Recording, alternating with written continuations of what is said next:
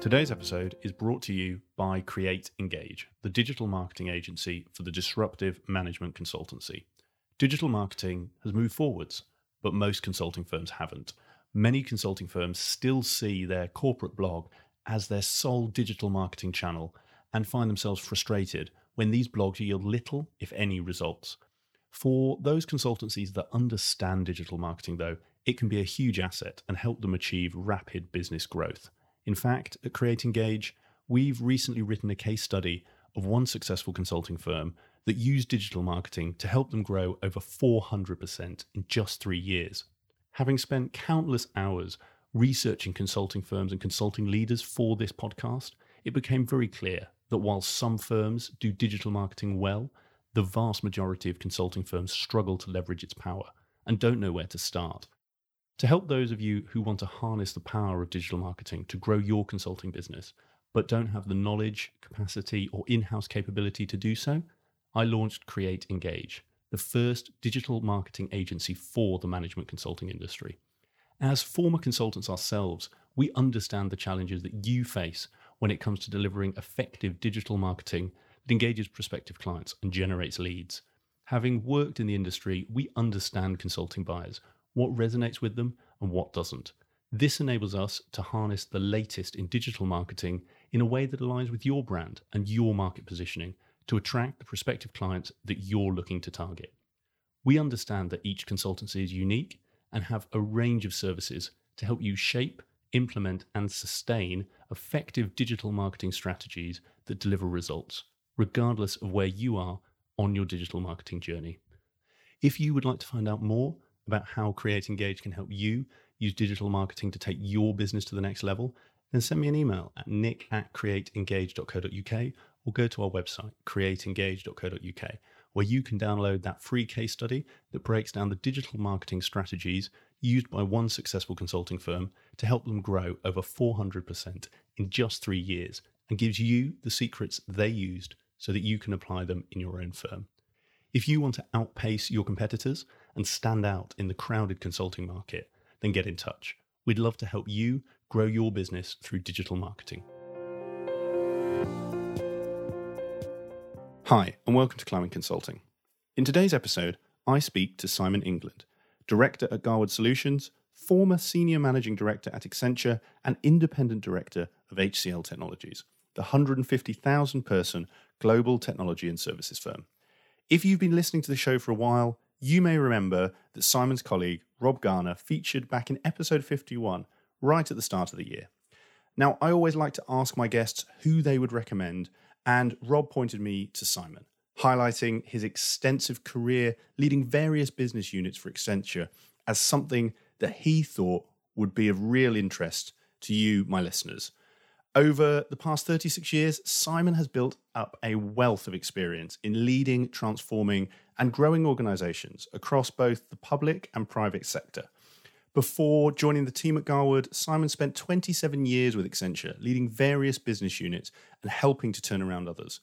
Between leaving Accenture and joining Garwood, Simon spent a year leading the stabilization and recovery of Capita's largest and very public transformational outsourcing contract with Primary Care Support England, overseeing a 900 strong team to turn the programme around. Given the current climate and Simon's phenomenal track record of both growing and turning around services businesses, I was super excited for this conversation, and my gosh, did it deliver. In today's interview, we dive into a whole range of topics, including Simon's uncommon path into consulting, his entrepreneurial streak, and how starting out on his own actually helped him build the successful consulting career he's had. The lessons from that career, from his 27 years at Accenture, and what you can take from them to help you on your own journey. And finally, Simon's advice for consulting firms, for those of you who are either running your own firms or for those of you in bigger firms who are, are potentially partners at the likes of Accenture or PwC or, or other firms of that size, on what you should be doing right now to help you stabilize your business and succeed beyond COVID 19. While we'd recently started working with the Garwood team just prior to this interview, it was great to get a chance to speak to Simon outside of that to hear his insights on building such a successful career and have the chance to share them with you in this interview. With all the uncertainty at the moment, I'm sure you're going to get a lot of confidence and clarity from what Simon has to say. Whether you're currently focusing on the short term health of your business or you're looking at your long term career path, there's tons in here for you to learn from and apply in your own life. So, with the intro done, all that's left to say is sit back, relax, and enjoy my conversation with Simon England. Simon, welcome to the show. Hi. So, I'm really looking forward to this. As you as you made the point just before we started, this is the first climbing consulting I'm recording in lockdown, in quarantine. Indeed. Uh, so I'm looking forward to getting your take on that and hearing how you've been managing it. And we'll go into more about how we know each other and you know some of the things you're doing now. But for those who don't know you so well, could you give me a bit of a background on your career and how you got to where you are today? Yeah, certainly. So actually I did engineering at university. So I'm a, an engineer by background, like a lot of consultants, I suspect. The one thing I knew leaving university was that I definitely never wanted to work for a big firm. So I ignored the milk round and through my personal network ended up joining a small, what would now be called a fintech firm uh, in the city and started building Eurobonds trading platforms. Our biggest competitor was Bloomberg, who at the time I think employed about the same number of people as we did, about 10, and uh, they won. Uh, over over 20 years. So basically, that's what I was doing in the uh, sort of mid to uh, late 80s. Uh, what I realized in that is I didn't particularly enjoy the financial services area, and actually, the tech side of it, I got somewhat bored of. So I took a bit of a change of direction, and I looked around at that point to get a, probably a proper job and learn a bit. So that's how I ended up in consulting. So I then spent 27, 28 years at Accenture. Obviously, joined in the late 80s when it was Arthur Andersen Management Information Consulting Division. And uh, that took me through consultant, manager to partner in the late 90s, 99. Uh, and I stayed there until 2016.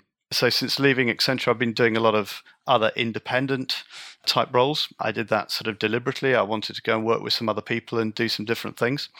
And uh, so I uh, a bit of a portfolio. I spent about a year after that as interim CEO, MD for one of Capita's health businesses, I think called Primary Care Support England, which was a big outsourced operation to run primary care in the UK. So that had uh, become very publicly problematic. So I was asked to come in and turn that around and uh, right the boat and uh, work with ministers and, and really get that back on track. So I had a, a very challenging but successful year on uh, PCSE, which was fun.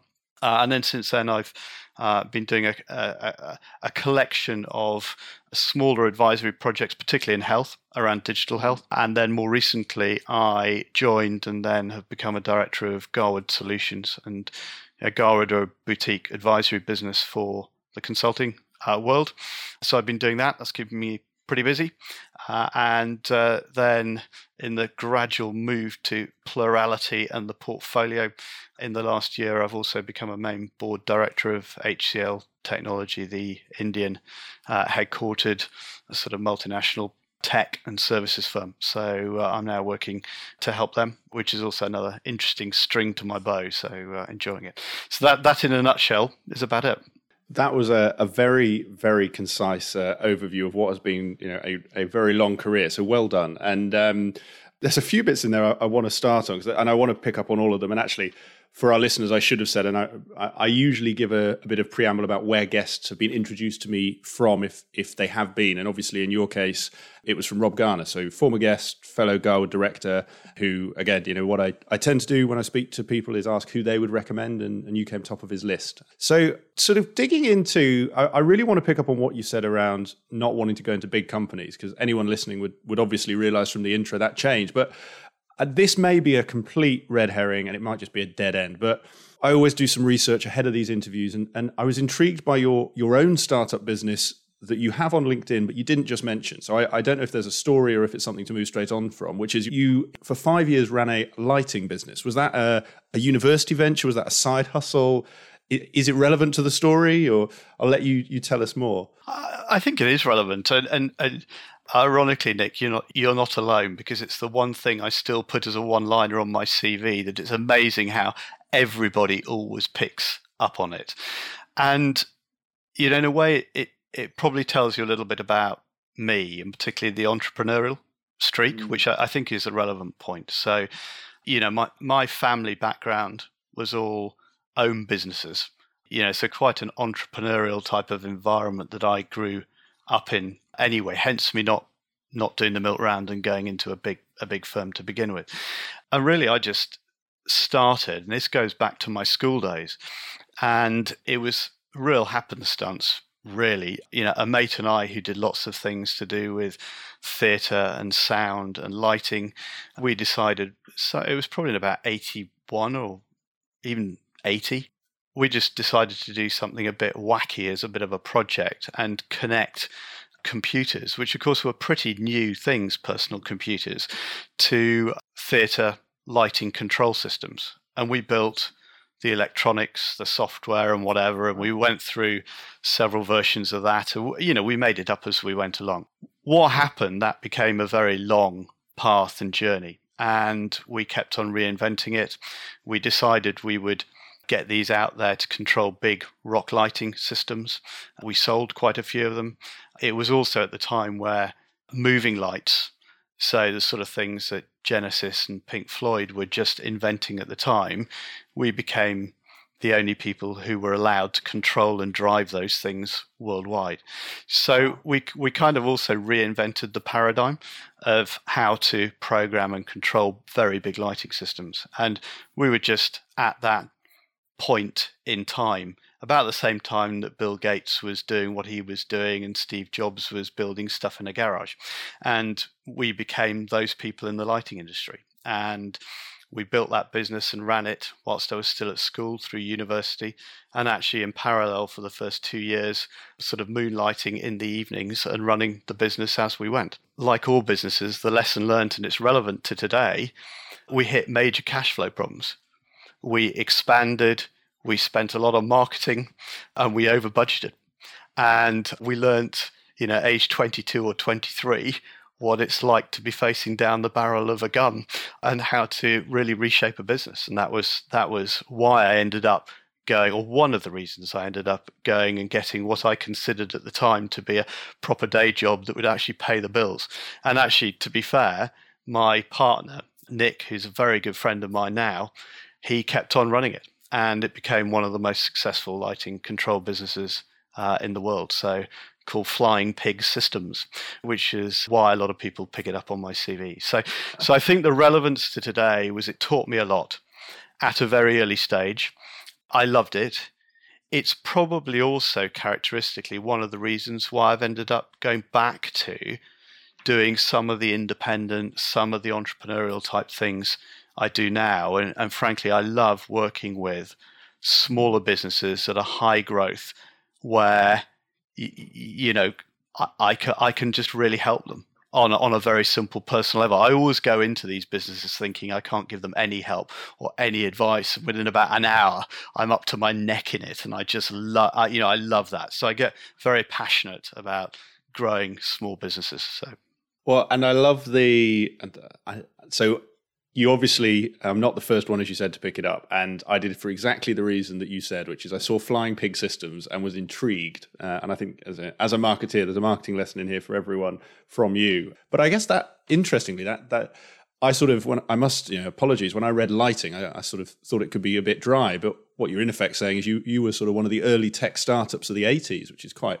quite amazing. We were, and we you know we knew nothing and actually this is one of the other probably relevant points is we just had to go and get stuck in and immerse ourselves. We had to take risks commercial risks we were making up. I mean yeah nick and i were out on tour with peter gabriel. We were doing raves. We were doing you know wild crazy things and we were learning every single day, weekend, and whatever, and putting it back into the software and the design. And um, you know, so I, I, I think you know my view is you've just got to go for it and get stuck into these things, get stuck into the business. It doesn't matter if you're not an expert; you just got to learn fast. And I'm going to I'm to go on to the consulting bit momentarily, but I, I feel I have to ask: what was the best gig or concert or a another that you got to control the lighting at? Good question. I would say Prince at Wembley Stadium probably was pretty cool. We did, however, have a great moment in an empty stadium up at Gateshead when the big new control system we'd spent two years building. We were allowed, uh, Simply Red were starting their UK tour. This was probably about 88, somewhere around about then.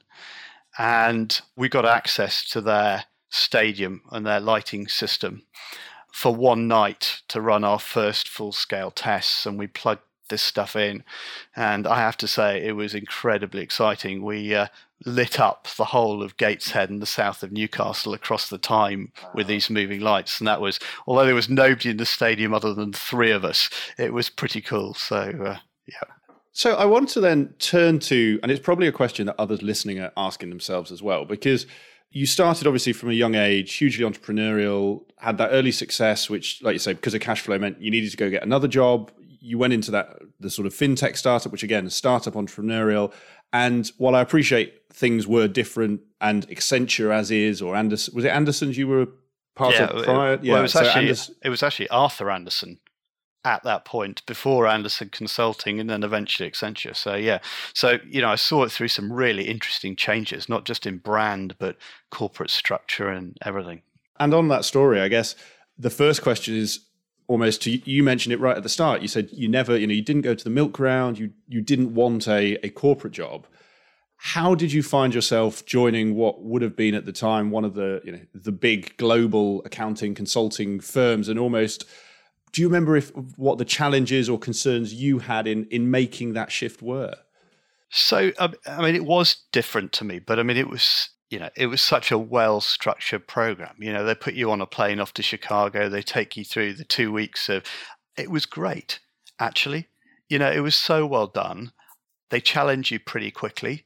I learned a hell of a lot, and I just got stuck in. So, actually, it probably wasn't as big a change as I expected to be. I just got my head down, got on with it. You know, I joined again with a, a, relatively clear personal plan that didn't last very long that I'd stay for three or four years to manager, go and do an MBA.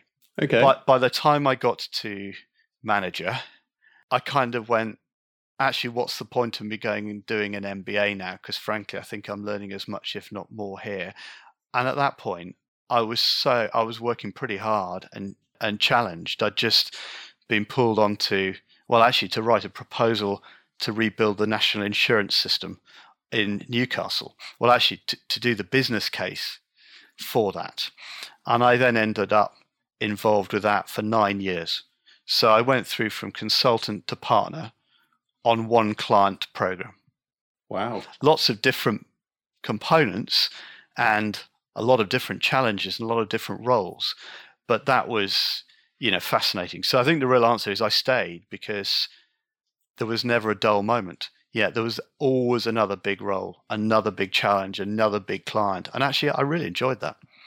You mentioned there around having a three year plan that extended and another 24 years later you, you were still there and, and that was when you, you sort of left. But actually, that career journey itself, so nine years on one client, yeah, for some people, that is almost the reason they leave firms is that sort of that spending that long on one client and al- almost I imagine you had to have a goal or a motivation to keep you going, particularly when you're you're traveling to and from you know, the client up sort of up in Newcastle to do that type of work. Is almost how did you approach that? You know, did you form a new career plan? Was it you know like you just said, it's sort of I'm enjoying it, so I'll keep going till I I stop enjoying it, and and that never happened. Almost, how did you approach sort of looking back that 27 years to reach you know, to reach where you did yeah i mean i think it's, it's interesting nick because i've also listened to some of the other people you've talked to and, and again mm.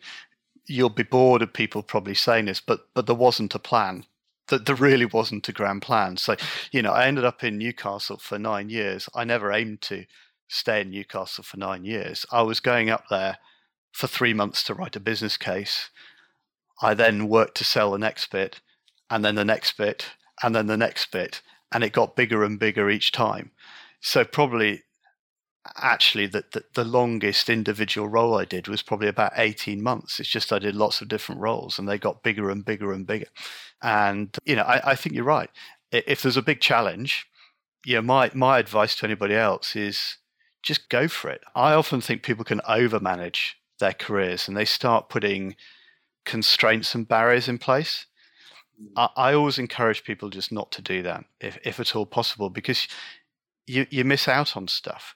You know, some of the best things that have happened to me have come from the most unlikely places. And, and I just encourage people just to follow it.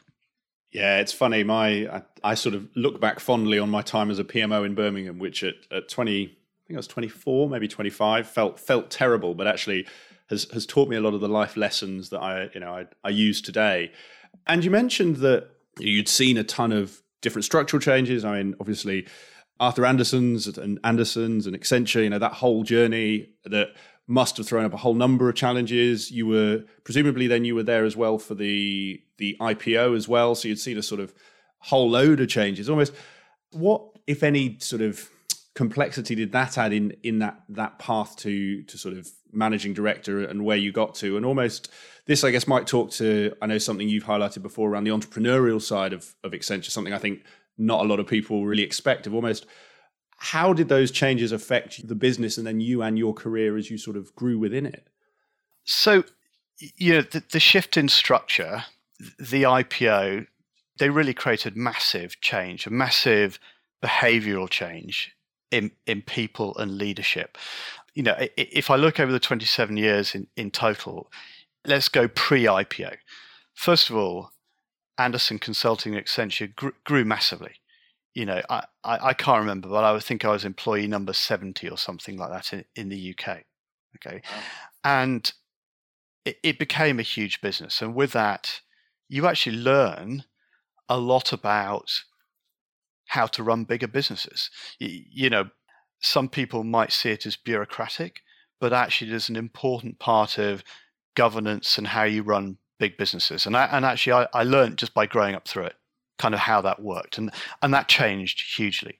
The other big thing that changed, which for for me was really exciting, and I probably didn't realize it until afterwards, was Andersen Consulting and Accenture went from being what I'd call a traditional management consultant, advisory type business. You know, when I started, it was partner led teams selling advisory short term projects with yeah, the advent of technology and systems integration and ERPs and CRM and and then outsourcing, you know, Accenture just went sideways.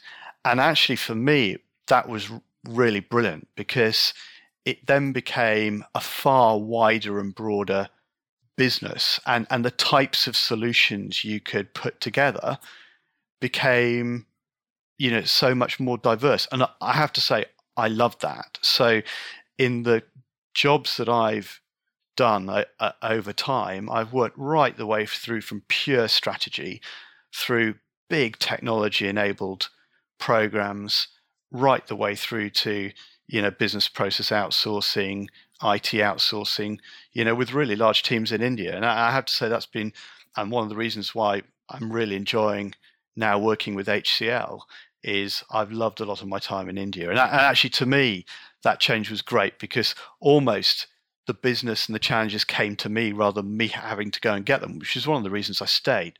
So that was a big change. The IPO changed a lot for a lot of people.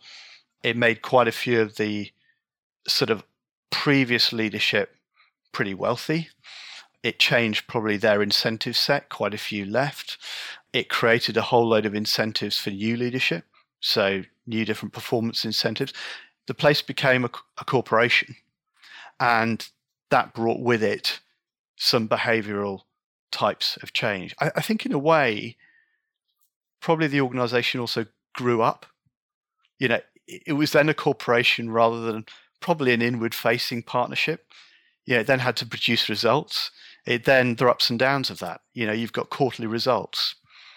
You know, that type of dynamic changed the firm. A lot of people didn't necessarily want it to or believed it had changed anything, but you could see the shift o- over the years massively. And I think that was a very good thing. I mean, Accenture would have never got to where it is today without uh, obviously having done that. So there's something in that point around it growing up and, and becoming more corporate because something like I, I, sort of alluded to earlier, I know we've spoken about before, is actually that you saw and see Accenture as highly entrepreneurial, and and uh, you, know, you described your time running insurance for UK and I, which we'll, we'll come on to, as like running a small business in a in a big business, and I'm really interested to, I guess, explore that because people who I know who have left Accenture, and again, you know, everyone has their view, is some people will say that it's almost to your point it's got bureaucratic it's it's a big corporate and therefore that stifles innovation it stifles entrepreneurism but you know as you said and you've shown and obviously led successfully you know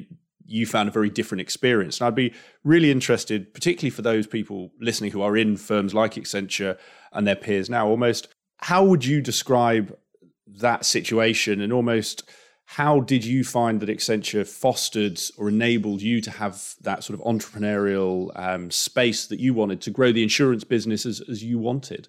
Yeah, it's a good question. And, you know, obviously the last four years there, I was running Accenture's UK and Ireland insurance business, which was probably a turnaround job in many ways, very successful, but had plateaued and needed to be regrouped, reset talent, economically, clients, everything, and re- rebuilt.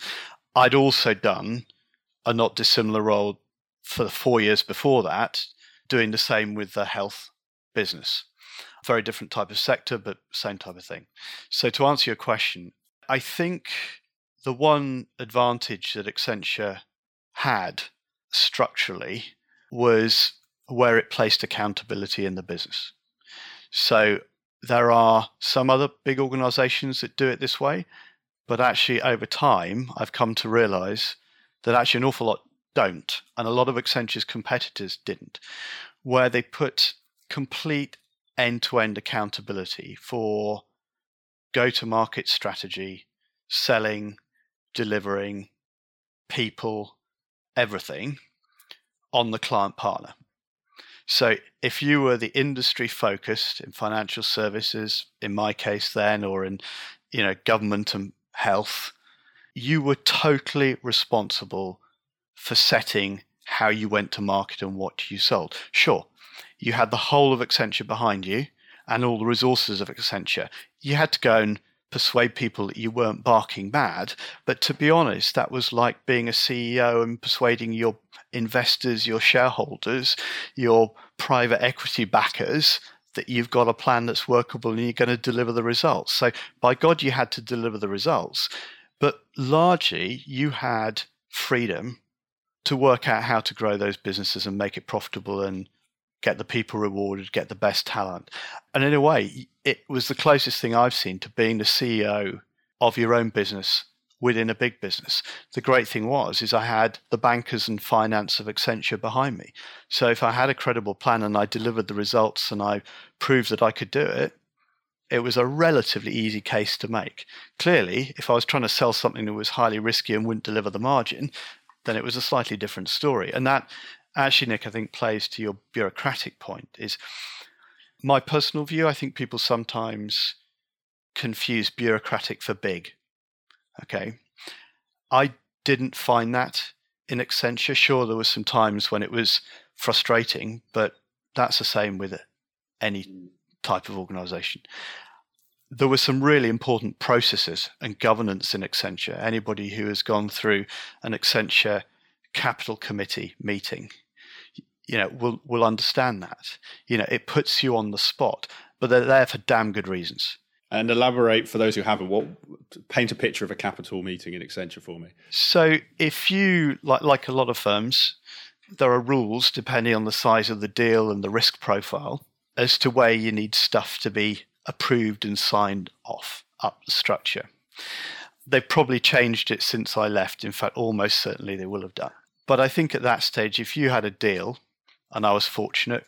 Quite a few of mine did hit this limit of hundred million dollar deal, if you've got a big outsourcing deal, you can probably hit that pretty quickly. You had to take it through a set of pretty well defined and rigorous reviews with the Global Capital Committee. And that Global Capital Committee was made up of half a dozen plus of the leaders of the firm, you know, exec, board members, chief risk officer, CFO, and they grilled you, and rightly so. And you know, you had to know your stuff, and they made sure that the deals were going to work. They supported you pretty well in making sure that you would win, but uh, you know that was a grilling, and and I think some people naturally were somewhat intimidated by that type of process, and probably thought that was constraining your bureaucratic. You know, I have to say now, with some of the roles that I do, I see immense value in that type of process and it working properly.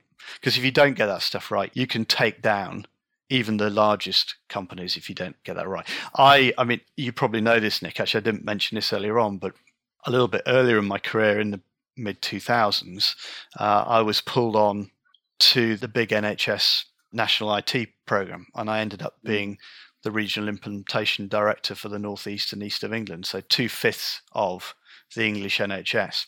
So I kind of know every trust GP practice in that part of the world pretty well. Um, but that was a well publicized, very challenging commercial environment for all of the players, not mm. just Accenture. And Accenture ended up actually getting out of that contract, which was a very unusual and difficult and painful thing. I was right at the center of that and saw that. So I had a lot of scars on my back from that.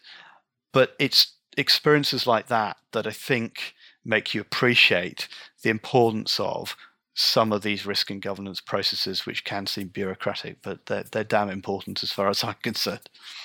I think the point you made as well, so it's um, it it paints a really compelling picture, and the point you made around actually, in effect, it's no different from if you run a, a small business and you have investors, bankers, you know, obviously nowadays everyone wants to run a tech business and be sort of VC backed. Well, it's I'm sure no different if you've got a VC backer who who wants to see a return as it is compared to a a corporate backer. It's just your backers were in the boat, as it were. They were your your colleagues, not a, an external party. And I think I think it's a really a really interesting perspective. And I wonder, to your point there around that entrepreneurial flair and actually the ownership, because I I certainly didn't appreciate that level of ownership that that you would have had of almost.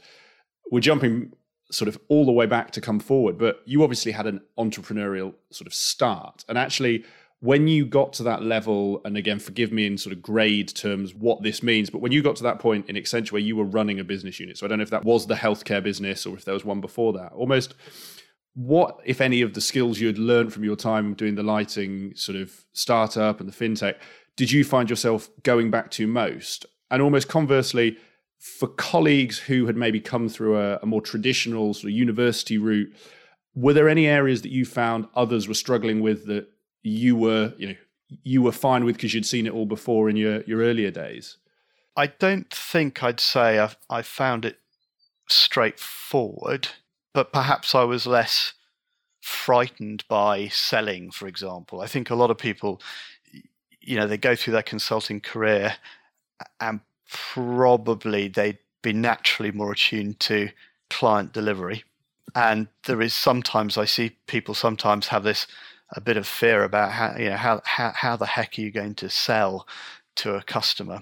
I suppose in a way I was kind of lucky because actually on some of the projects and things I was doing in Accenture, I kind of was stuck into sales and bids actually probably within my first six months in the firm. So so so I think I was probably more sort of connected to some of that all the way through my career. So there was never a big hurdle or step. And I think then the other thing to, to really answer your question is back to the entrepreneurial bit. I actually quite like being creative and I quite enjoy sitting in a room with a team of people coming up with some wacky ideas. And, you know, if you were to ask my health team back in probably about 2008, 2009, some of the things that we were coming up with and wanting to launch for you know, diagnostic imaging sharing solutions. You know, they were really high tech, very innovative. I mean, some people thought I was completely mad, but actually, I liked doing that because they're things that we were good at. So I wasn't afraid of actually creating some very different types of ideas. And I think my encouragement to others is get creative, be bold, get out there. I mean, the worst that happens is you get it wrong, but you learn from that. I do want to come on to that, particularly in, in terms of where we are now and, and your work with with Garwood, because I know this is an area that you and the team are, are, focusing a lot on in terms of that sort of helping firms through this.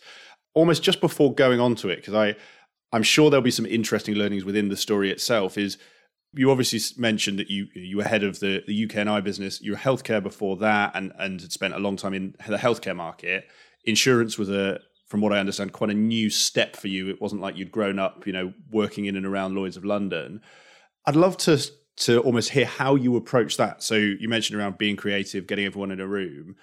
I mean, I don't know what the correct time frame would be for this, Simon, but almost can you describe how that sort of came about and then those early weeks, months that almost what you did to turn it around? Because I'm sure coming out of this sort of current pandemic and recession, there's going to be some of those big businesses that can learn from the past. And so I'd love to start with Accenture and we'll come on a bit later to sort of your advice for, for smaller firms and others dealing with this.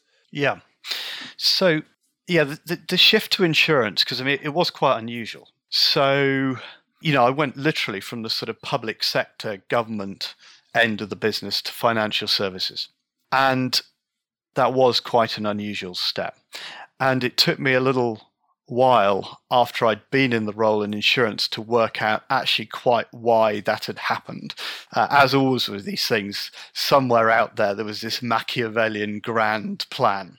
I mean, the main reason was that I wasn't financial services and I wasn't in the insurance team. And actually, the leadership of the financial services business, Rich, you know, Richard Lumb, who I knew really well, um, Richard had known me from the past, and I think he wanted a disruptor, somebody who hadn't been part of that team. So wasn't constrained by any politics or history and would see the world perhaps with a fresh pair of eyes. And that that's certainly the, the main pitch he made to me. And I think they were probably right to do that. I think also they, they wanted me just to bring some fresh ideas, commercially, delivery, outsourcing, all kinds of things. It was really interesting. You know, when I got there, and I don't think this is telling tales out of school, but I was amazed to find stacks and stacks and stacks of time and materials contracts at large scale. You know, I hadn't seen a time and materials contract in the public sector for 15 years. Uh, because, I mean, the UK government just found them unacceptable. You know, everything was fixed price at minimum. Yeah, a lot of stuff were risk based yeah, a lot of the things I was doing in the NHS were 100% at risk value based deals.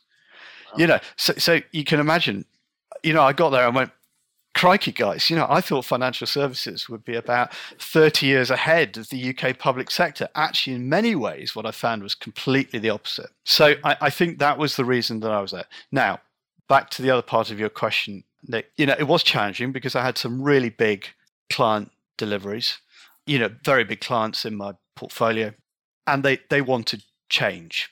You know, so I spent a lot of time with the executive teams, CEOs, CFOs in those companies, and they said, you know, we love Accenture, but actually, we need innovation. We need something different. So what I did is I used the fact that I hadn't been in insurance before and I didn't know the sector very explicitly to my advantage. And I was very upfront with all of them. And I said, you know what I want to do though is I want to put myself in your shoes. And by the way, Mr. CEO of RSA, Mr. CEO of Standard Life, could you carve out some time for me to go and spend days and in some cases weeks on the front line of your business? So the first three to four months of me doing that role, I spent probably 50% of my time going around on the coalface of my clients' businesses. And, you know, I was processing pet claims in call centers. I was selling motor insurance policies. I was doing stuff with underwriters in Mumbai. I was, I mean, you know, I was out with loss adjusters for flooding claims. And it was great. You know, not only was it really interesting and great fun learning about somebody's business, but actually it gave me unique insight and actually a right to go and say things at the exec level. And what I found was really interesting is very few executives in the big businesses spend enough time doing that. So I was going back to them with things they thought was really interesting and I thought was just you, you know fairly basic stuff but it gave you massive credibility and impact what was even more interesting and this would be one of my advice to, to consultants and I mean I've got a strong bias here is I kind of found and I don't think this is unique to Accenture at the time but far too few of my team spent enough or indeed any time doing that. You know, so when I asked, you know, when I did big communications meetings or whatever, and I got people to put up their hands and say, when did you go last go and sit in one of the call centers and process a claim? Nothing. Silence. You, you know, and I have to say I found that interesting. So, so I think it gave me quite a, a lot of credibility to be able to push everybody to go and put themselves in the client's business on the front line. Because fundamentally, as a consultant, that's what we have to understand and do. And it doesn't matter whether you're selling or you're delivering, it all starts with putting yourself in the customer's shoes and seeing them through their eyes and seeing the challenges they have in selling what they're doing to their customers. So that you know that was really important to me, and I, I spent a lot of time doing that, and I've got a really strong bias towards doing that. It's also great fun and I, th- I think they're really two they're really two key key points there, Simon. And you know, obviously doing what what I do now uh, with Create Engage, that that putting yourselves in the customer's shoes is is basically what what we make our living doing. Because it, it's surprising how many people I think don't think like you do in that respect. And actually doing that, I, I think the point you made around there's quite a humility to go and do what you did. I think going to the front line in some of these call centers, while I massively agree, you know, that that value there, there is a humility, and I think something that our industry sometimes gets criticized with is you know, consultants can seem like people in sort of ivory towers, but breaking down those barriers obviously was you know the key for you. I'm I'm interested how you approached those conversations you mentioned with the CEOs and almost using your experience to your advantage because something that I remember from my consulting days, and and you know we hear it at Create Engage is people like people who have been in their industry. And so I, in my consulting time, I, I worked in insurance, and I think insurance more than many industries like people who have worked in insurance. So maybe this is a non-starter. Maybe it wasn't a point of contention, but when you went into those see those CEOs, almost how did they approach you, and how did you help them see that actually your healthcare experience was going to bring them that innovative slant and innovative ideas that they were looking for? It's a great question. And I think that does vary from sector to sector, to be honest. And I think there are some industries that probably particularly differentiate around that industry depth than others. And I think insurance, by the way, is definitely one of those. I think the challenge, and you know, Nick, you will you will have heard this sitting with people in the insurance industry as well, and you know I still know a lot of people who who lead some of those businesses, and they always actually say, actually, Simon, what we need is we need people who have industry depth, but it also can bring new thinking and new ideas, and we do want people who've worked in other sectors and can bring thinking from those sectors. I mean, particularly if you look at what's going on with, you know, digital well, ironically, I suspect the insurance industry, the insurance industry definitely probably should be one of the industries that should most benefit from the use of digital, but has been somewhat laggard, I would say, mm. in applying it for success. But that that's probably a whole other story. But I, I think there is this bit of a dichotomy here where they do want to mix. I think you do need to be very humble where you don't know stuff but also I think you need to demonstrate that you do want to learn and actually learn quickly. And I went out there and I actually immersed myself. And you, you know what? You can immerse yourself and get pretty expert actually pretty quickly.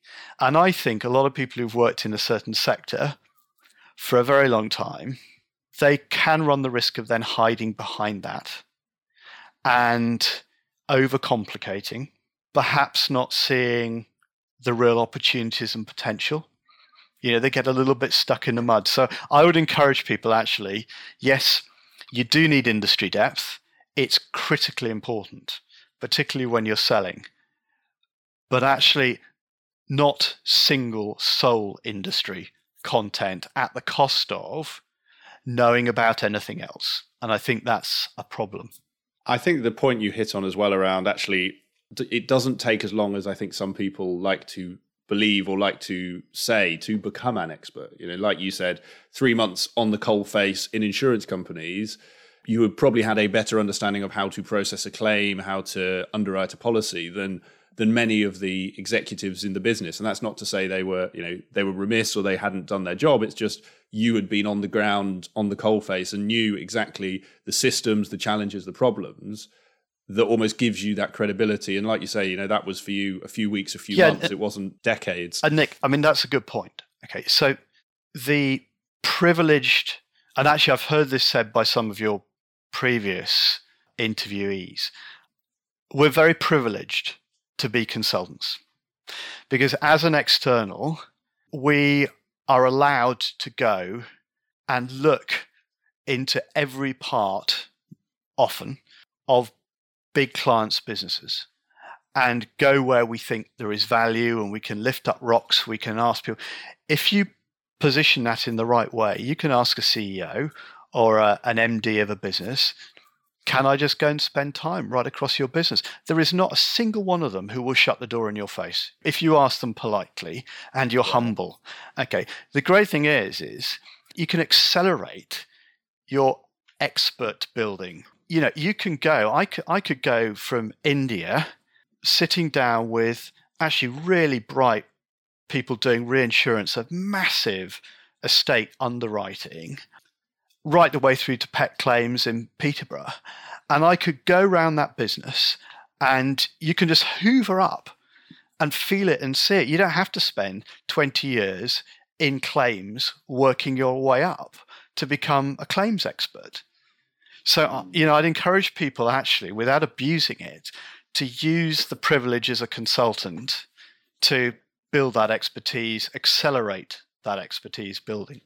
Yeah, it's. Uh, I completely agree with you, Simon, and I think you know even more so today, where these you know the, the hot topics are only emerging. You know, if I look at something like data, I mean, the number of consulting firms who are doing phenomenal things in data who have you know launched only two three years ago data in its current form probably wasn't on the scene 10 years ago and actually for those people listening and i sort of this is what i'm hearing so so tell me if i'm right or wrong is almost particularly for those people listening who are trying to carve their niche you know if they're in a let's say they're in an fs practice and there isn't a sort of room for them to grow either into partner or into senior partner wherever they they want to go of almost you can find another niche. You can sort of reskill and retool yourself if you are prepared to take a few months and a bit of learning and spend a bit of time on the coalface. You almost it's one step back for ten step forwards. Ten steps forwards by the sound of it. Yeah, I, I agree, Nick, and, and particularly now mm. because the pace is accelerating, and you know we're sitting here in the middle of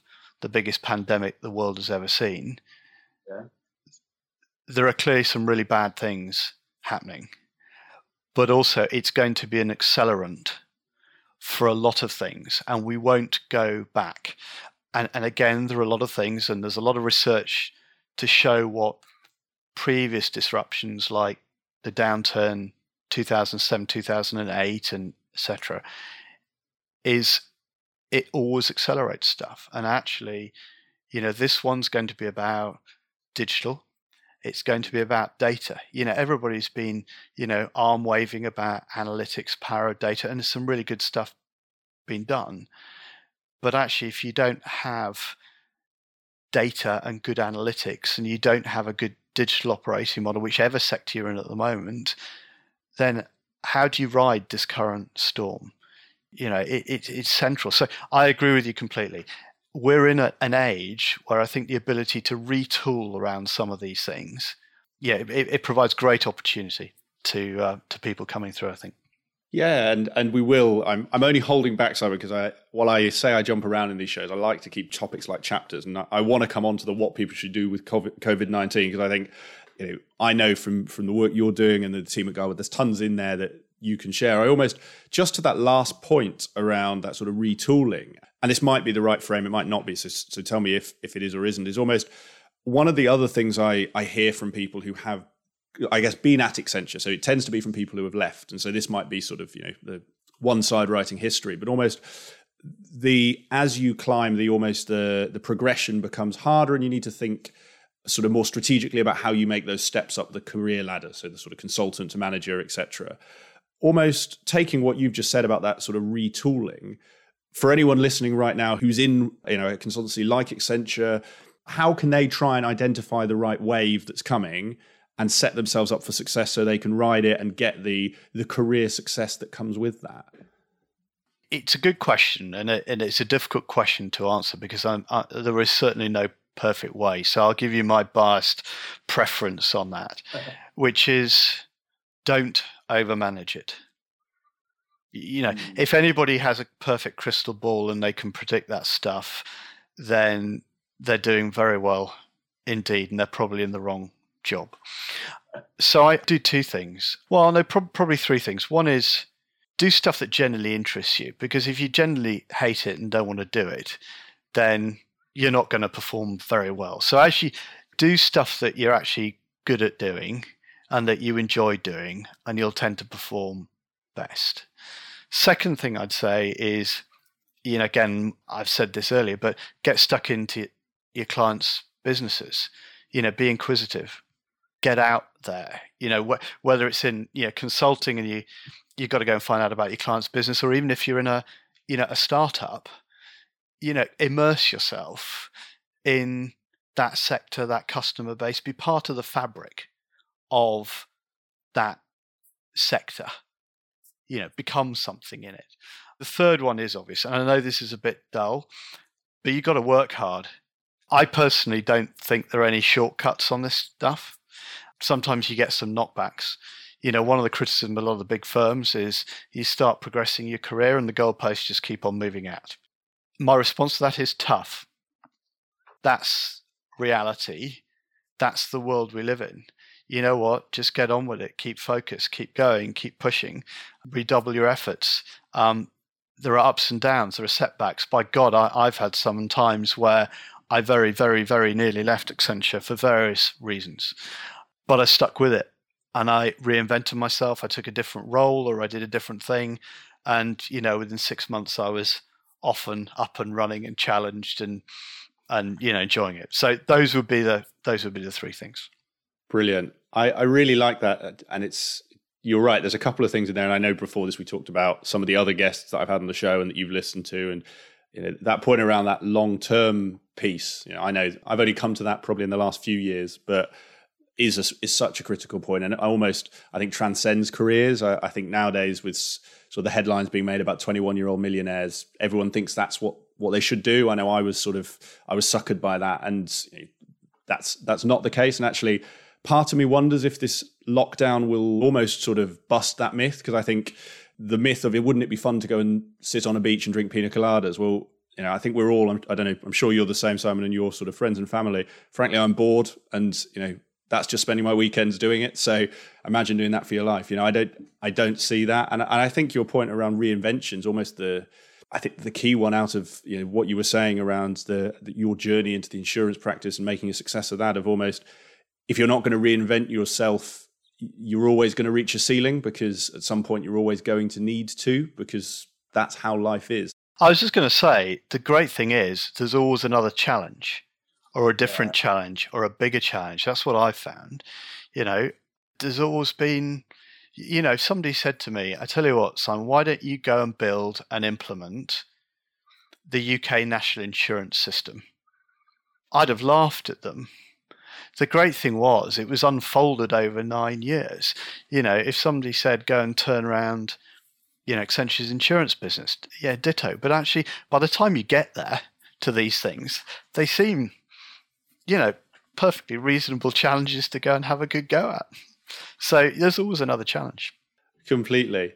I want to just before we do sort of close the Accenture chapter and and and move on to to what you're doing now. I've almost you mentioned it right at the start, and you touched on it on it there about you, would thought of leaving a few times, and I actually. I think at the position you got to, there's almost a slightly different challenge in that I know a number of people like yourself who, would, who have left big firms at very senior positions.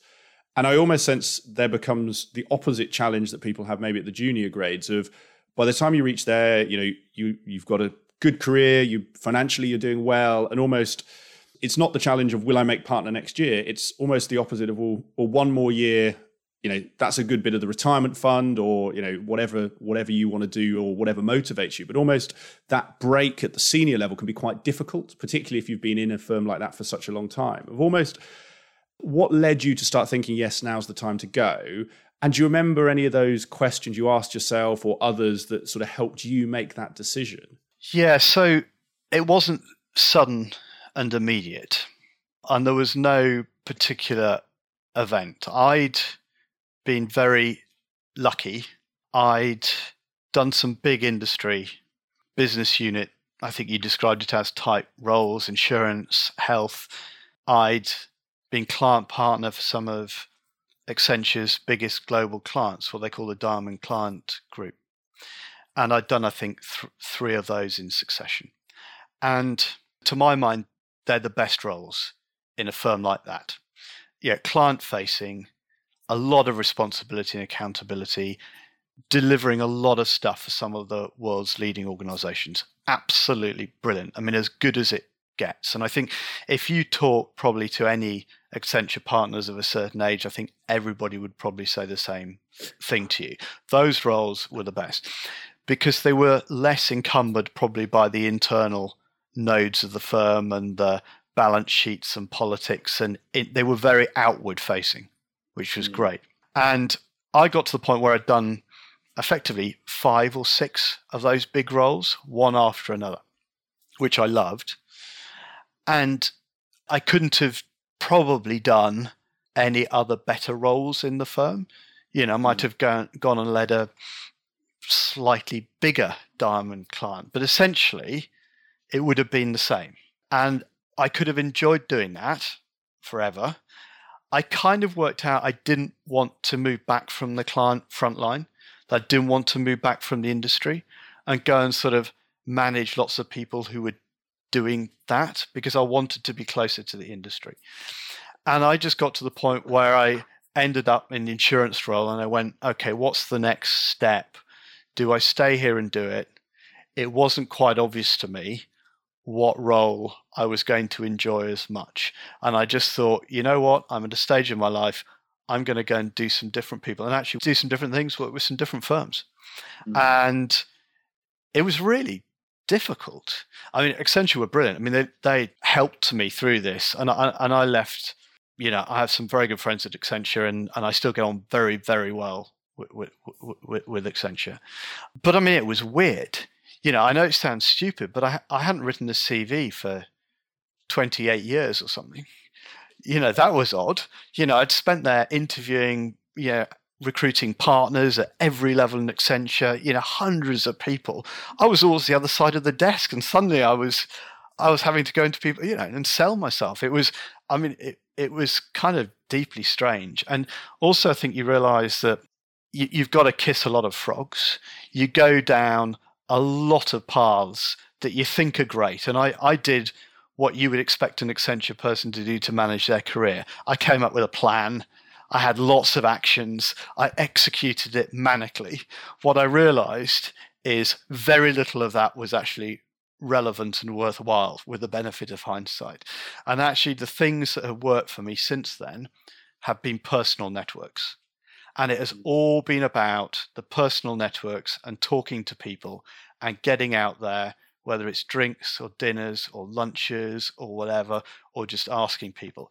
All the high quality connections and all the interesting stuff has purely come from those directions.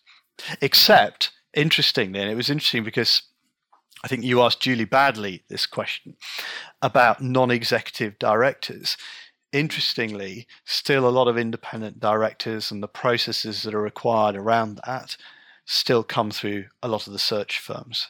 And actually, my role with HCL did come through that, that route. So that's one of the very few things that came from a, a different angle.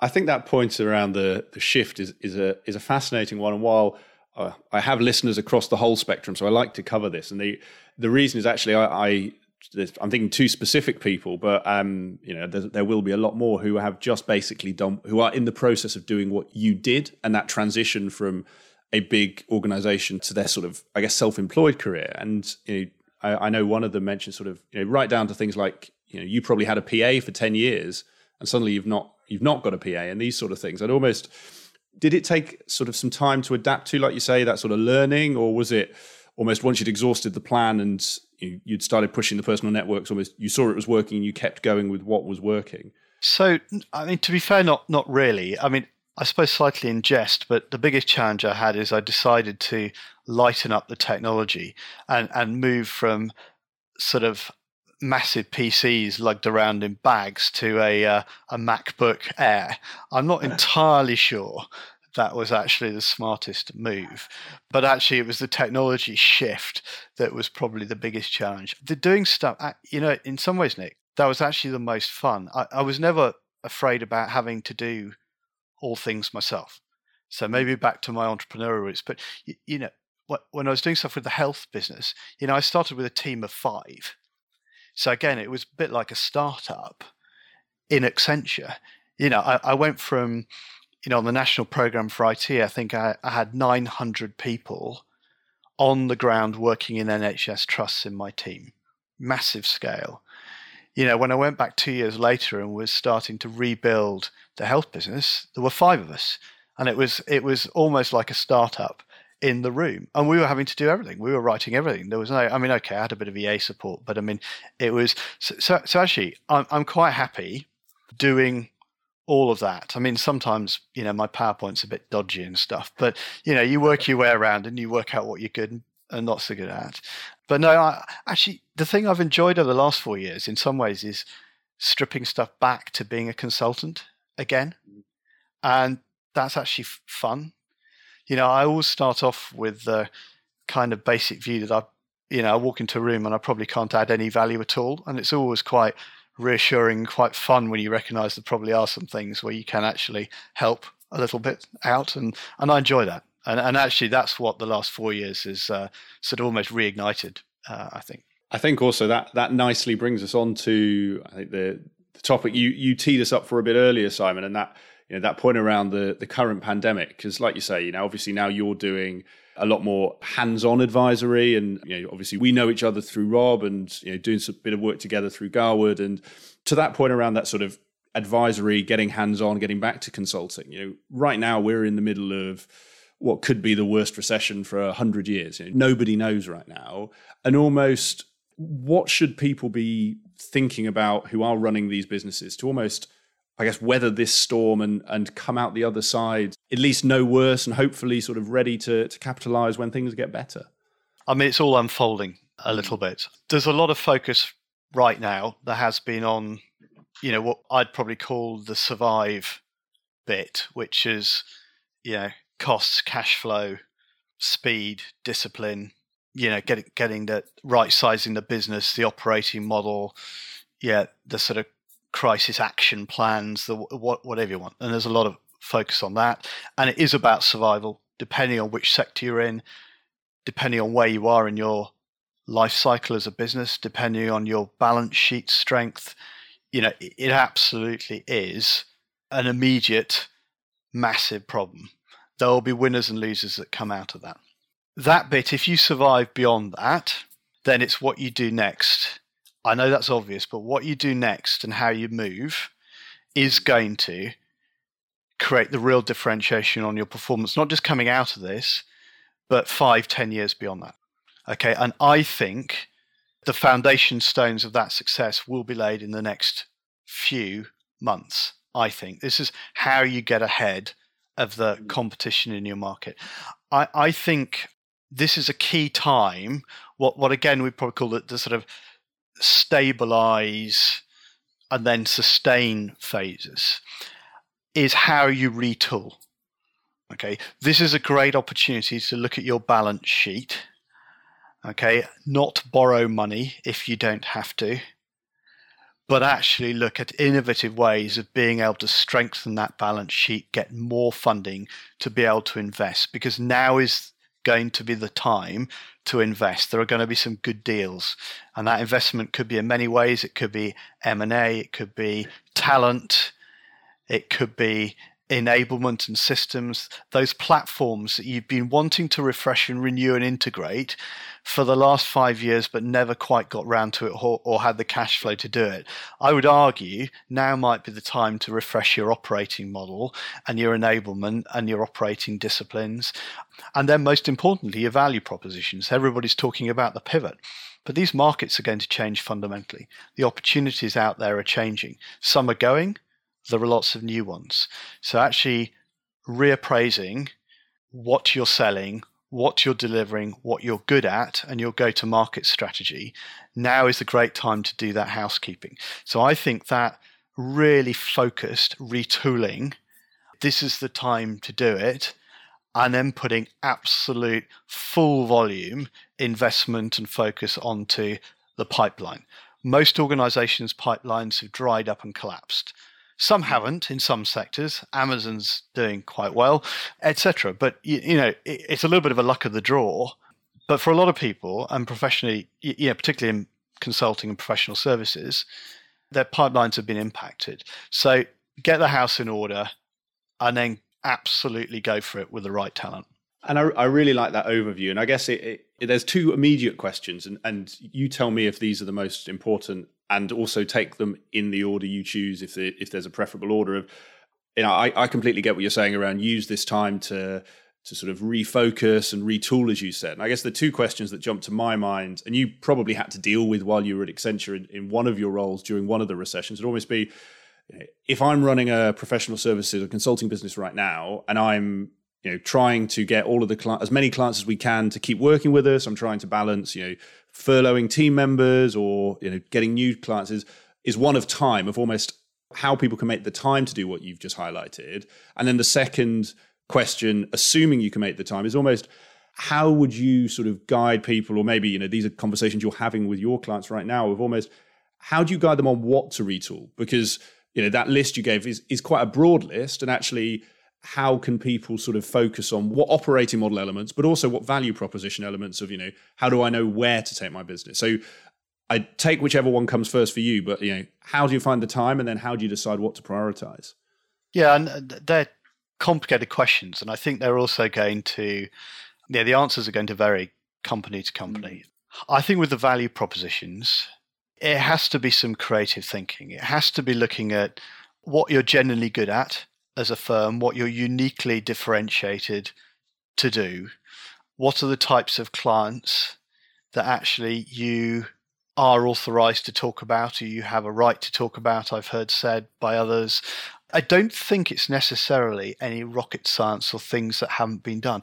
I think it's very generally taking the time to go through a proper rethink of those propositions and what you're taking to market and how you're taking them to market, what channels you're using to sell those. And I suspect a lot of organizations don't spend that time to do a proper strategic reevaluation. And I think it needs the virtual workshops and a bit of structure around it. And, and clearly, there are lots of consulting firms because I think there's a great opportunity here for consultants to advise on this stuff. And it, it's mm. what we all do. But I think now is, is to take time to actually do it because otherwise, I think you'll yeah, massively regret it. I think. I, I think the other point I make, and I know a risk of it being a bit obvious, but the thing I suppose that I've seen and probably reflected on over all of my Accenture time, and probably even more so recently, is the value of talent. You, you know, I know that's just really obvious, but with the right talent, you can conquer any mountain, and you can, if you've got the right talent on the front of your business, that's better than your competition, you will beat them, you will win every time. And n- now is the time, I would say, more than anything else, is reevaluate what capabilities you need, not, not just for today, but those new areas of opportunity, and go out there into the market and get them. Get the best talent in the market. Do not compromise. I still see far too many organizations compromising on recruitment. You know, if you need to pay people 30% more to get the best talent or 50% more, then do that. Do that every single time. In my book, it's a no brainer. So I would go if there's one thing a CEO or a, an MD should carve out that time to do at the moment is reappraise the capabilities they need and the talent they have to execute. And if there is a gap, which there will be, go and do something about it. If you do nothing else, do that. Yeah, and it's a, it's a powerful point. I think you, you know, powerfully made as well around that. You know, from your experience, just that good talent can beat anything. I think it's. Uh, I still uh, remiss, but I'm yet to finish it. But Jim, I don't know if you read Jim Collins' "Good to Great." Because um, I know one of the points, you know, one of his biggest points is simply get the right people on the bus because that will solve everything. Is almost you don't know where the bus is going, but if the right people are on it, you can you can probably fix it en route. Yes, I, I nearly agree with that. I think you do need to create some direction. You can, yes, I agree. Oh, com- completely. But it all the, comes um, down to talent. And your point then around the timing. I mean, actually, this sort of you know, it's the creative destruction, isn't it? Of well, one firm sort of sadly going under. That means there are people available on the market for other firms, and actually, now is probably a great time to be looking for prospective recruits because in times like this, people reevaluate their career, their lives, you know, where they live, what they're doing, and and people who you might not have been able to persuade to join you six months ago, three months ago, now might might want to look at a different option. So yeah, I think it's a yeah, and people are, and yeah. people are. I mean, I, I am hearing those stories every day. Different types of businesses, different roles, different people, but they are because you know everybody's got more time to think now than they've had for a long time. It's great, actually. Yeah, I, I agree, Simon. And and to what you said around offerings, you know, the I can I can see the consulting landscape shifting, you know, substantially because we are now working remotely. This this isn't probably going to disappear overnight. Large organizations need help doing everything to do with working remotely, you know, from technology to people to culture. So yeah, I think there's I think there's tons of opportunity. My favorite quote at, at the moment that I was actually sent by a completely unrelated organization, but was from uh, Lao Tzu, the Chinese Taoist philosopher, I think. His quote was Good fortune has its roots in disaster. And I have to say, I think this, ha- this ha- has to be so applicable to this current situation, I think. Oh, completely. And, you know, to your point around the entrepreneurial spirit, I think you know, now we'll also see a lot of people make that leap. You know, the I think one of the things that's changed a lot in our world is a job used to be a job for life and a secure job, and you know, as times like this are showing, when when there's real problems in the world, all bets are off. And so, you know, I think the other side is a lot of opportunity, like you say, for people launching their own businesses, be it professional services, be it you know, the next lighting, you know, the next flying pigs could come out of this. Yeah, great fun. Challenging, but great fun. Oh, definitely. And and I guess la- last question on this, just I'm I'm also a bit mindful of of time, and I it's a lovely evening, and I don't want you to spend your whole lovely evening inside with me when apparently the weekend's going to be wet. And, and to what we said before, a weekend that's wet is not a fun weekend when you can't do anything outside. So I guess the only other thing, and you touched on it with your your point around almost getting ready to to capitalize on what comes out of this. And I'm going to ask this drawing on your previous experience, just because you might, you know, it might be too early to say now, but correct me. Is almost for those firms who have got one eye on the future of they, they know they're going to be stable. They're they're doing what you've talked about. You know, they're retooling. They're they're nailing their value proposition. They're getting the right talent. Almost coming out of this from your previous experience, what were some of the things you found? You know, when you were at Accenture during previous recessions, almost really helped you you sort of kick on and you know capitalize on that you know capitalize on that sort of the success from destruction. If there are you know, i don't know the old 80-20 analysis or if there's sort of two or three things that really stick out what should people be having one eye on for the future to really you know be able to tactically capitalize on this and and sort of kick on and, and do so fast when the sort of situation clears? Yeah i look back to my sort of industry roles and yeah, these are some things I did, but actually, with the benefit of hindsight, I wish I'd actually done either faster or slightly differently. You know, and again, not wanting to repeat myself, but, but first of all, is I'd have a refreshed, very clear, very simple strategy, not elaborate. Think about it, okay, but don't agonize over it. it needs to be clear and simple and communicable and sensible too all the people in the business, your team, or, or whatever. Then really make the market creation and the pipeline building activity very focused.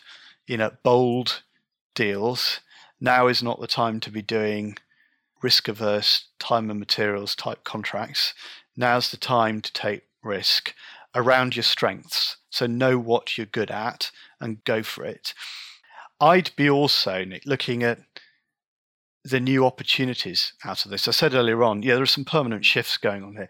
And the areas that I'd really be focusing on now would be particularly around the workforce workforce enablement. If you look at things like, yeah, the mental health issues. So I think, yeah, the whole engagement with your staff, uh, whether it's platforms or well-being or healthcare or whatever processes, I think w- the workforce enablement bit here. I mean, you know, everybody's got Zoom. You know, there's technology aspects to this around productivity, whatever. But that whole zone of workforce engagement, enablement, productivity is going to, I think, become even more important after mm. this than it has before. So I, I think there's some really big opportunities there in, in our industry.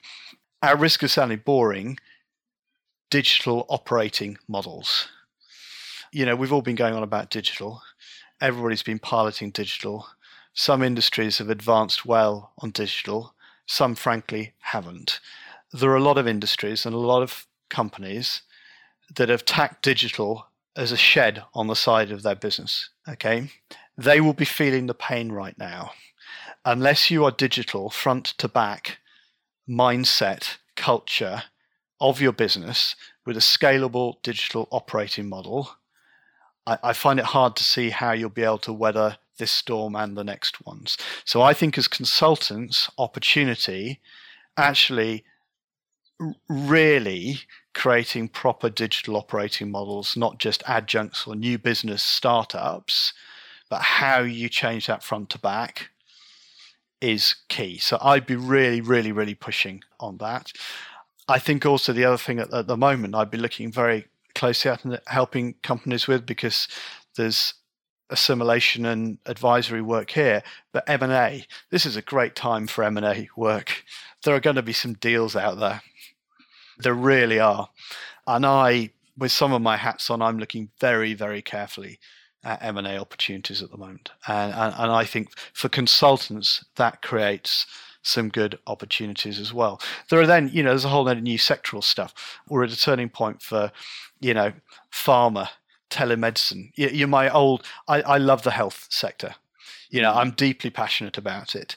But a lot of the stuff and the innovation in that industry is always too early and people can't buy it or they don't want to buy it.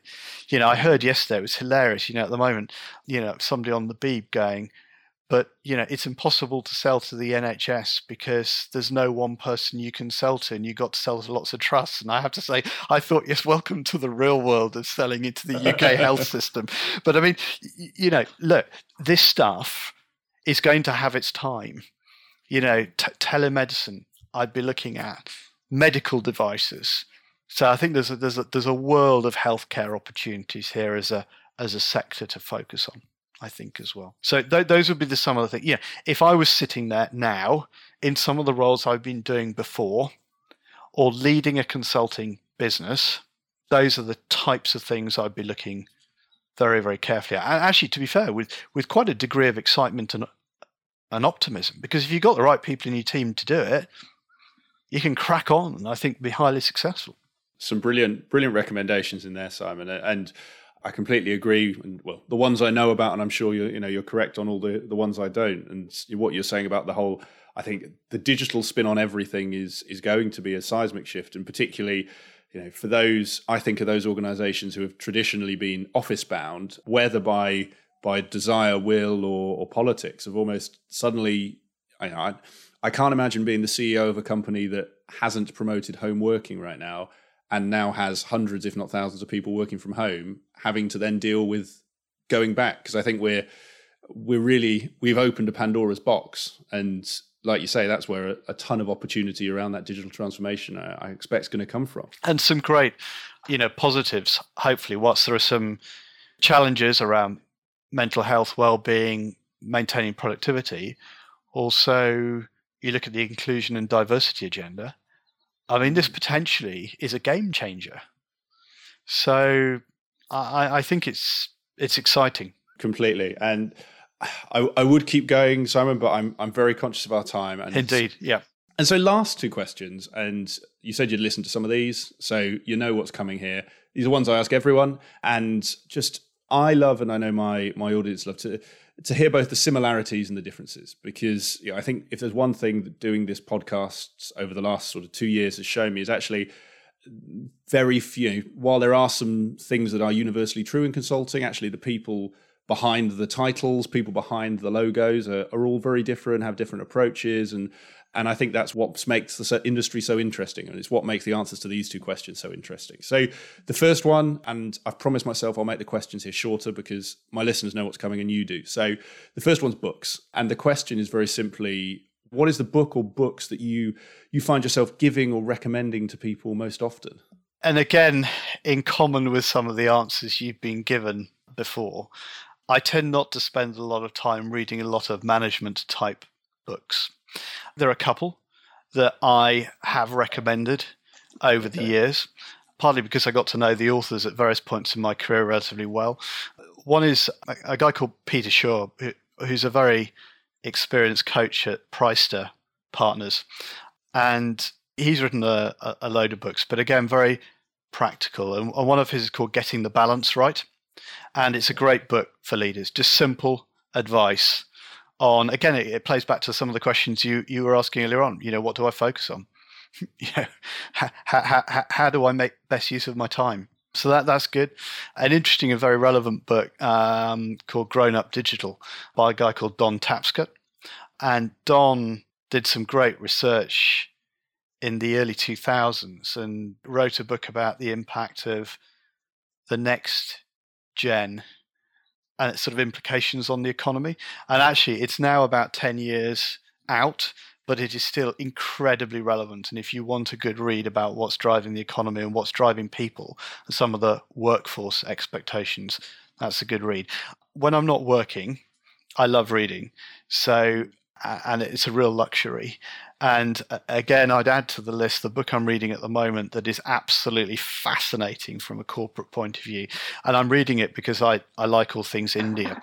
But one of the best authors, I think, on Indian history is a guy called William Dalrymple. And uh, I'm reading a book of his at the moment, is actually in the Sunday Times bestseller list, which is called The Anarchy. And it's about the 400 years of rise and growth and fall of the East India Company. And of course, the East India Company became the biggest, most powerful corporation there has ever been in history. By God, there are some lessons in there that are relevant to today's big companies and corporations about values and behaviors and the role of companies. And I tell you, it's a cracking read. So that that's the one I'd recommend, probably.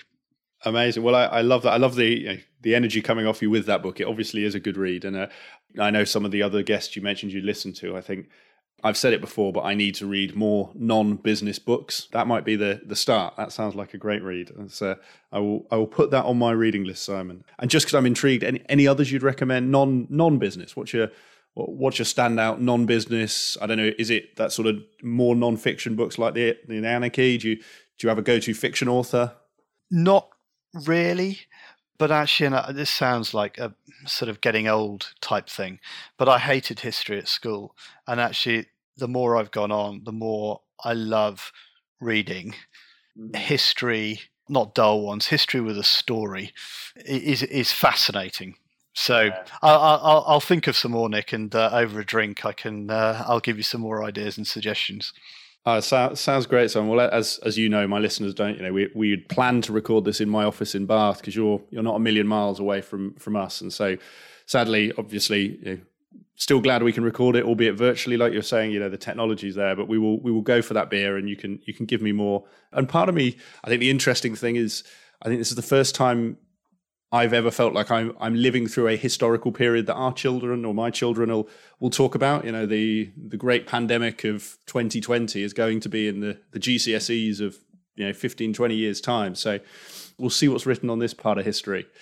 And, and then the last question, and again, I'll, I'll keep this brief just because I, I kick myself every time for not, is you have three people in front of you Uh, and the question is is simply what one piece of advice would you give to each of these three people? And the three people are at various stages in their career. One is analyst, just entering, you know, where you were probably right back at the start.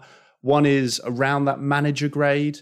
And then the third is somebody approaching that that partner level, or as, as I understand it, essentially they call it, you know, managing director. Is that you're going from the sort of the consulting grades into the the leadership grade you have the accountability and ownership of client accounts etc and like i said the, the, question is very simply what one one closing piece of advice would you give to each of them? Yeah and i think in a way it's a it, it's a bit of a probably recap of some of the points i've made and i i, I think you probably expect me mm. to say some of these things. So i think yeah analyst and consultant i'd say you know go, go with it don't overmanage your career. Don't create constraints. Seize every opportunity. Yeah, work hard. There are no real shortcuts, as I said earlier on, unfortunately. To the manager, I'd say, you know, what, what are you good at? Focus on doing those things that actually you're good at and therefore you're going to perform best at. Also be inquisitive, you know, back to whether that is an industry, your client's business or whatever. You know, immerse yourself in it, become an expert in that, be interested in it.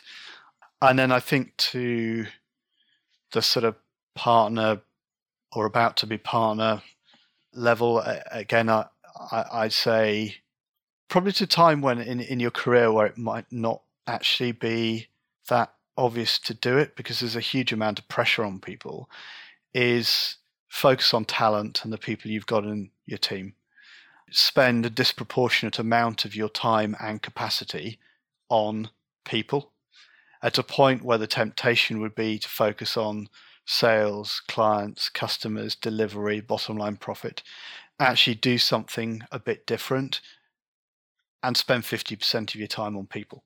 And I think that will return a higher return on that investment. Brilliant. Well, I think some really good advice, and like you say, you know, some just summarising, which is partly why I asked the question. Some, you know, the, the people thing really powerful, and I think there's, there's, a lot for others, and also a lot for me to take away in that. So, Simon, thank you very much for this. It's been great. I know, obviously, you know, we're talking more together at the moment. Can't can't elaborate too much on why on the show, but you know, it's it's been great getting to know you over the last sort of few weeks and months, and it's great to to actually have a, a proper chat with you uh, I feel we should have had a virtual glass of wine or a, you know, virtual drink. Indeed. Um, but the, the very last question then for anyone who's listened to this, uh, wants to find out more about you, where where would you point them to? Where can they get in touch? So probably two things. One on LinkedIn, just Simon England uh, on LinkedIn, or on email, probably via my Garwood email address. So simon.england at garwoodsolutions.com. Brilliant, Simon. Well, I will put both of those in the show notes so people can get hold of them. And all that's left to say is thank you very much and all the best for the rest of your week. Thank you, Nick, very much. Cheers.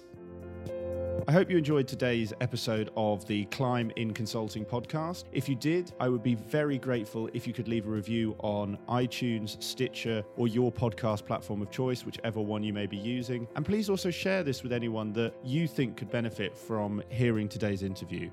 If you want to get in touch or give me any feedback about the podcast, please feel free to drop me an email. It's nick at climbinconsulting.com, and I look forward to hearing from you.